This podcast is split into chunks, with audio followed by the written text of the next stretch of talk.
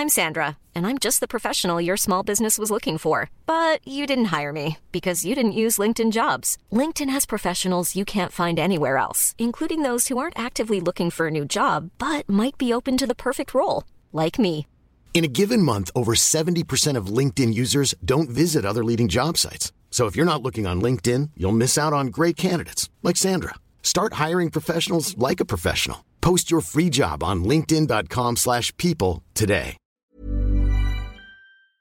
Isang paalaala, ang susunod na kabanata ay naglalaman ng mga salita at pahayag na maaaring magdulot ng takot, pangamba at pagkapahala sa mga nakikinig, lalo na sa mas nakababatang gulang. Huwag magpatuloy kung kinakailangan.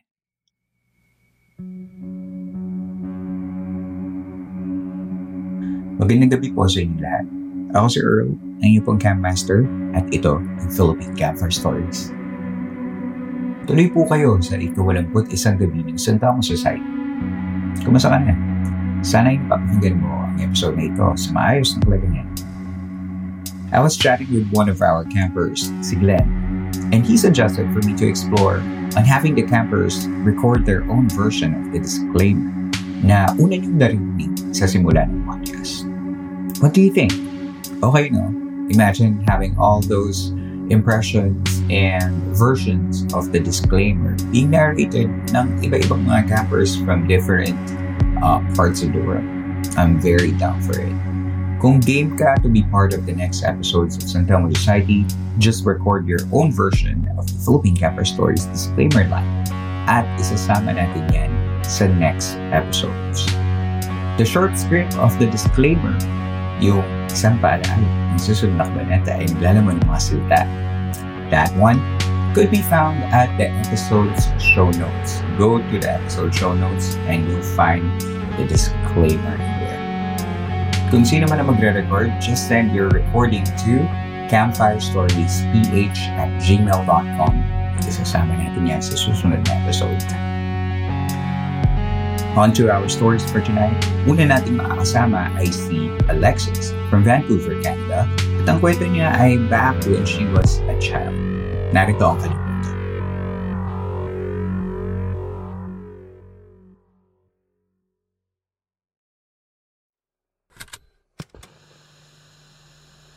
Hi again, Campmaster. Ako po yung nag-send ng message sa IG.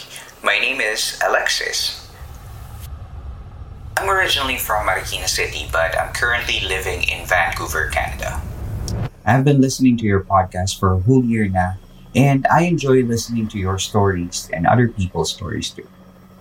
Ito yung nagsisilbing coffee ko habang nasa work ako. Shoutout din po pala kay Tita Pinky na naging avid listener niyo na din kasi na-share ko sa kanya yung podcast niyo. May gusto lang po sana akong i-share. I'm not sure if creepy or scary enough siya para sa podcast mo. My story started in grade 5 ako. Dati kami nakatira sa Bacolod. Maliit lang yung bahay namin. One bedroom, may spacious na sala, at may tindahan din kami. Paglabas ng tindahan, meron kaming isang malaking puno ng sentol kung saan lagi kami naglalaro. Fast forward, nung mga panahon na to, buntis yung mama ko sa bunso naming kapatid. Kaya sa sala kami natutulog ng dalawa ko pang kapatid kasama ng lola namin para komportableng nakakatulog yung mama namin sa kwarto. Noong unang gabi namin ginawa yung naglatag kami ng malaking foam para matulugan namin magkapatid, inusog namin yung mga upuan na malapit sa bintana para mas lumaki pa yung space na tutulugan namin. Noong matutulog na kami, ang bili ng lola namin ay huwag na huwag matutulog ang ulo malapit sa bintana. Hindi niya sinabi kung bakit, pero sinunod namin ang bili niya. Ang ginawa namin, imbes na yung ulo namin ang nasa bintana na part, yung paa na lang namin ang nakaharap sa bintana. So ayun, natulog na kami at nagsimula na yung panaginip ko na hanggang ngayon, sobrang naaalala ko. Nagsimula ito nung nasa labas ako ng bahay namin. Hapon yun, pero wala ibang tao sa paligid kaya hinanap ko sila. Pumasok ako sa loob ng tindahan namin para hanapin sila pero ang nakita ko lang ay isang itim na pusa na ang sama ng tingin sa akin. Natakot ako. Paglabas ko ay lumingon ako sa may puno ng santol. Nakita kong may nakaupo na nakayupo dun sa may puno ng santol kaya tinawag ko. Akala ko yung helper namin nung panahon na yun. Ate, asan sila mama? Hindi siya sumagot. Sinigawan ko ulit siya. Asan sila? Hanggang sa tumayo siya at nakita kong wala pala siyang ulo. Napansin ko na nakasuot siya ng dress na may bulaklak na para bang pamilyar. Pero sa sobrang takot ko, pumasok ulit ako ng bahay at andun ulit yung pusang itim. Tinitingnan niya lang ako ng masama na parang may gusto siyang sabihin.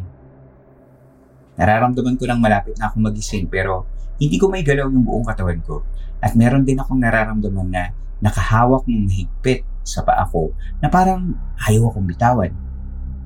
Nung naigalaw ko na yung daliri ko, naigalaw ko na din yung katawan ko hanggang sa pagdilat ko, naramdaman kong may dahan-dahan na bumibitaw sa paanan ko.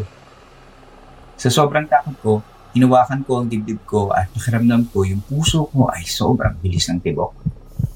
A little later ko lang na-realize na kung ano yung suot ko nung gabing yun, yung dress na bulaklak, yun din yung suot ng pugot na ulo na babae sa paningin ko. Pagkatapos noon, dali-dali kong ginising si lola ko at nagdasal kami. Yun lamang po, Camp Master. Maraming salamat po.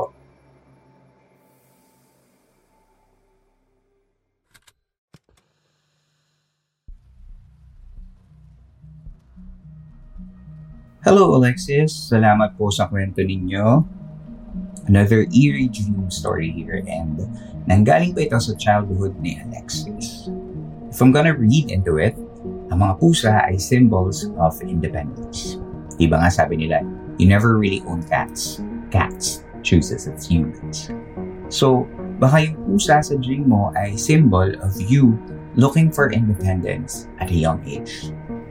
Among headless images naman in our dreams often mean being directionless or losing control.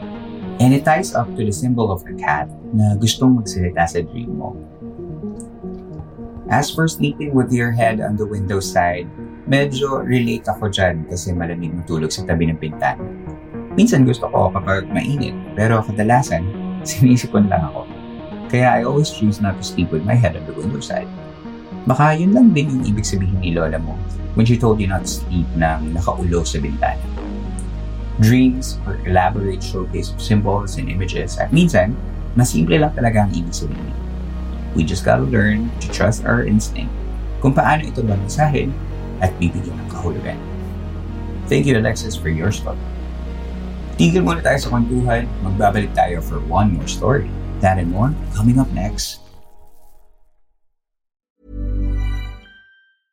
Everyone knows therapy is great for solving problems, but getting therapy has its own problems too, like finding the right therapist, fitting into their schedule, and of course, the cost. Well, BetterHelp can solve those problems. It's totally online and built around your schedule. It's surprisingly affordable too. Connect with a credentialed therapist by phone, video, or online chat, all from the comfort of your home. Visit betterhelp.com to learn more and save 10% on your first month. That's BetterHelp H E L P. Spring is my favorite time to start a new workout routine. With the weather warming up, it feels easier to get into the rhythm of things. Whether you have 20 minutes or an hour for a Pilates class or outdoor guided walk, Peloton has everything you need to help you get going. Get a head start on summer with Peloton at onepeloton.com.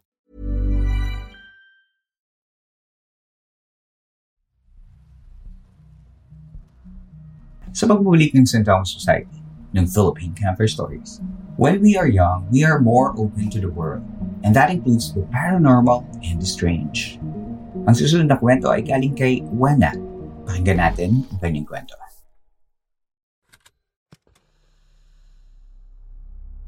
Hello, Campmaster Earl.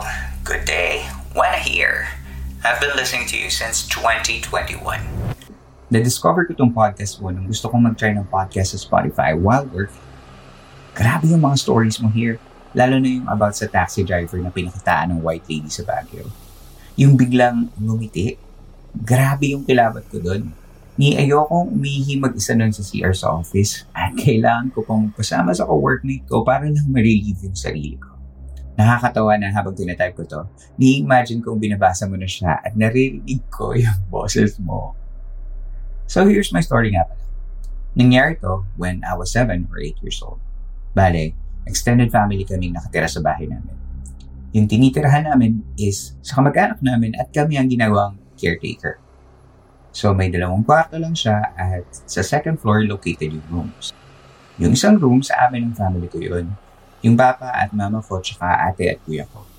Yung isang room sa isa kong tito at sa sala naman natutulog yung dalawa ko pang tito noon. Yung pinto ng room namin is may katapat na hagdanan. Sa may hagdan, merong altar doon. Merong dalawang santo na nakalagay doon. Sa left side is yung Holy Family at sa right side yung maliit na santo ni. One night, brown out sa bahay namin dahil may pumutok na transformer noon along the street at medyo natagalan ang pag-aayos. Sa sahig lang kami kumakain noon at nakapabilog kami. If you would imagine, the position would be letter V You can view it as si kuya bilang nasa pinaka-point ng letter V. Sa kaliwa ng kuya ko would be me, then beside me would be my ate. Sa right side naman ng kuya ko would be my mama, and beside her would be my papa. The one sitting closest to the door would be my ate. So kaming dalawa lang ng ate ko ang nakatapat sa door. While eating, napatingin ako sa bukas na pintuan namin at napatingin ako sa altar. Nagulat ako. Yung santo ninyo na maliit ay gumagalaw. Parang pinipili niyang maglakad at nagsasway siya ng left and right.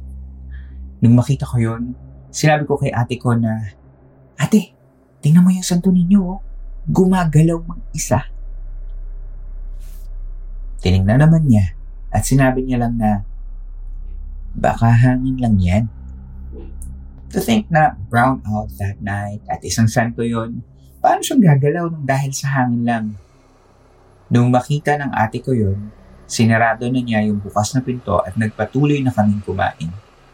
Until now, nasa bahay pa namin yung santo ninyo na yon at hindi naman na naulit yung pangyayari yun. Hindi ko tuloy alam kung good or bad thing yung nangyari. Pa, lagi din sinasabi sa akin ng mga kilala ko na Bawal magkatapat ang pinto at ang hagdan. Pero, ganun sa bahay namin. Ay. Pero, kahit ganun, hindi naman nawala yung faith ko kay God. Kapag nakaka-feel ako ng takot, I'm just praying. So, hanggang dito na lang, Campmaster Earth. More power sa podcast mo at sana mas marami ko pang ma-share ng mga stories. Sobrang enjoy talaga ako since 2021. Hanggang dito na lamang po. Buena.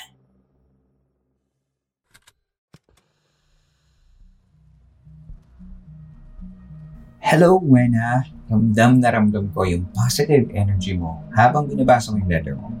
Feeling ko nga sumulat ka lang talaga kasi gusto mong magkwento sa San Telmo Society dahil sa dami ng mga napakinggan mong episodes. Anyway, about your story, hindi ko nabibigyan ng usual style na parang itetibang ko yung kwento mo kasi malay ko naman kung talagang gumagalaw yung Santo Niño nyo. At possessed pala yan at naghihintay lang ng pagkakataon na i-possess ka. Joke lang. Nasubukan mo na bang tanungin yung ate mo kung nakita niyang gumagalaw din talaga yun? Let us know kapag natanong mo. Malay mo, baka may kasunod pa yung story mo. Salamat ng marami sa iyo, Wana, and mag-iingat ka palagi. As usual, napakarami na naman natin messages na nakuha from the listeners about the recent episodes of the podcast. Kaya we'll be doing a little bit of a segment called Sabayan mo ko, One, two, shoutouts. All right. Episode 178 St. Telmo Society Radio Best of 2023 Part 2. Ito na, this is the official um, St. Telmo Society episode para kay Anton at Manila sa kanilang mga um, ambag sa industriya ng pananakot last year. So, itong episode na yun, episode 178. So, um, that would summarize all of the um, episodes that we had. Anton in Manila. Eh. So, sabi ni ED, um, kainis yung audio ni Anton. Simulang simula. um, sabi naman Shandrens, best stories so far for me. Tapos mga heart emojis. Thank you. Um, sabi naman ni, eto, patay tayo dito, walang, walang username, ni 9QRMK6E22, 1FL24UFI 5UM3X5RK. Sabi niya, Hi guys and gals, solid ang mga stories niyo talaga. I can always relate sa mga stories ng Ermas ko about my grandfather dyan sa. I'll write it one day. TTYL Jason. Ayun, may pangalan pala siya, Jason. Pero ano yung TTYL? Talk to you later? Okay, parang ganun. Sige, sabihin natin talk to you later. Thank you, Jason. TTYL. Sabi naman ng walang pangalan pero tatlong white heart emojis. Sabi niya, OMG, may narinig ako sa 3922 timestamp na distorted voice. Tapos, emoji na parang nakasilip. Tapos, nakapeak. Sa 13 and 22 dito sa phone ko, ito yung maririnig ko. Guest room in the toilet, and then a spiral staircase to the second floor. And the only transmission line on was to go up the staircase, hit the button, and switch it off at the top. So there was one evening where I walked in and all the lights were off. And uh, that's not around. Evening, there's everything. So I went into a semi-panic, tried to Wala naman akong narinig. So, ang theory ko dyan is ikaw yung minumulto at dinadamay mo kami. um, hindi, joke lang yun. Um, minsan kasi may sound effects yung um, uh, background music ng uh, podcast. So, baka yun lang yun. Um, Michelle F. Sabi niya, OMG, lakas makahaunting of the Hill House. Where is this house located? Hmm, ang daming house kasi doon eh sa ano sa uh, episode na yun kasi nga summary yun of all the episodes. Pero if you're talking about the the main one, it will be in Santo Domingo, Quezon City. Tama ba? yep. Um, episode 179, SS74, True Horror Stories ni Karen at ni Taro. Ayan. Ayan, malapit-lapit na tayo makahabol sa mga comments. Sabi ni Fiercely, may ganito din sa amin pero sa amin naman pag binuksan mo may magkakasakit sa bahay. Meron ding instance na naggagaya ng boses ng kapitbahay. Ayan. Yung episode 179 yun, yung kay um, Karen sa parang nagpatawa siya. Tapos yung si Taro naman yung parang may yung parang may kumakatok dun sa ano niya, sa, sa CR nila dun sa isang one time nasa school sila. So, so alin dun, sir, feeling ko yung kay Karen, sinasabi mo yung um, may nanggagaya pa ng boses sa kapitbahay. Wow. And the last one, Jeeve Albert, sabi niya, wala na. Na-hook na ako sa pakikinig kahit nag-jogging. Nakikinig na ako. More stories, guys.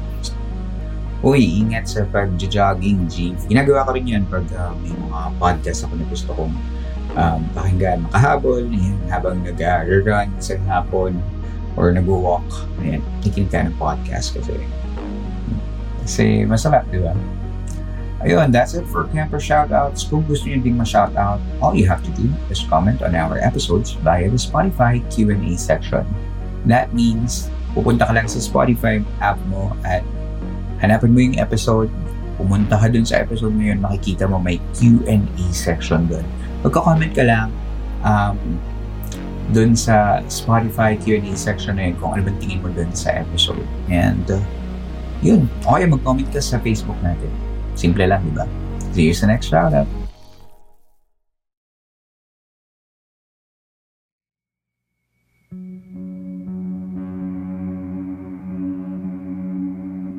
Dito na po nagtatapos ang ating kwento. Pagkatapos ng episode na ito, ay pwede ka namang sumali sa kwentuhan natin by going to the Spotify Q&A portion ng episode na ito. Katulad ng sabi ko kanina, punta ka lang dun sa Spotify app and you'll find a Q&A there. Doon nagsishare mga kasama natin campers ng kanilang mga thoughts about sa episode. Tandaan lang po, to be kind whenever you share your thoughts dahil ang podcast na ito ay mananatiling safe space for everyone. Kung gusto mo namang supportahan ang show natin by giving me monetary tips, you can do that by joining Patreon. Nandun yung mga videos ng ilang sa mga interviews natin. At minsan meron din ako mga nilalagay doon na mga uh, content na hindi ko nilalabas sa podcast like yung mga write, uh, write-up ko ng mga fiction, ganyan. Doon ko nilalagay. Parang doon ako nagtatapon ng mga artist doc. Kaya kung gusto mo makita yon yung mga videos, kung paano ako mag-react sa mga uh, kwento, ayan, or paano, anong itsura ng mga campers na nag, uh, nagkikwento sa atin kung nag-curious ka, punta ka lang sa Patreon at hanapin mo ang Philippine Camper Stories for as low as halos pinamimigay lang na presyong $1 or magkano bang $1 ngayon? 50 something pesos. Um, may access ka na to those videos. Pero kung mahal mo naman yung podcast, you can give as much as $5. Pwede mag-subscribe for one month, ubusin mo yung mga content na nandun. Tapos, mag-unsubscribe ka if you don't feel like I deserve your money. But if you feel like you're, you wanna share your blessings with me, eh, that would be truly appreciated. Yan. Para naman sa mga nasa Philippines, surprise, pwede din kayong magbigay ng uh, pabuya. What do you call tips in Tagalog? Hindi ko alam. So, pwede ka magbigay ng GCash um, if you feel like helping in creating these episodes. Um, punta ka lang sa episode show notes, nandun yung GCash account, saka yung PayPal account. At panghuli, kung may kwento ka naman na gusto mong ibahagi sa ating camp ay pwede mong isend yan sa camfirestoriesph at gmail.com at babasahin natin yan sa mga susunod na St. Thomas Society Radio episodes. Muli, maraming salamat po sa inyong pakikinig. Magkita tayo muli sa susunod na kwento.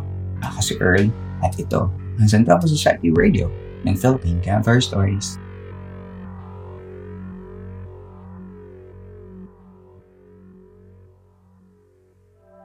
The opinions of podcast creators, hosts, and guests are not necessarily reflective of the official stance of the Pod Network Entertainment, its hosts, or other network programs. The content created by the people behind the podcast is personal and not meant to harm any religion, ethnicity, group, organization, company, or individual. Planning for your next trip? Elevate your travel style with Quince. Quince has all the jet setting essentials you'll want for your next getaway, like European linen premium luggage options, buttery soft Italian leather bags, and so much more. And is all priced at 50 to 80% less than similar brands. Plus, Quince only works with factories that use safe and ethical manufacturing practices. Pack your bags with high-quality essentials you'll be wearing for vacations to come with Quince. Go to quince.com/pack for free shipping and 365-day returns.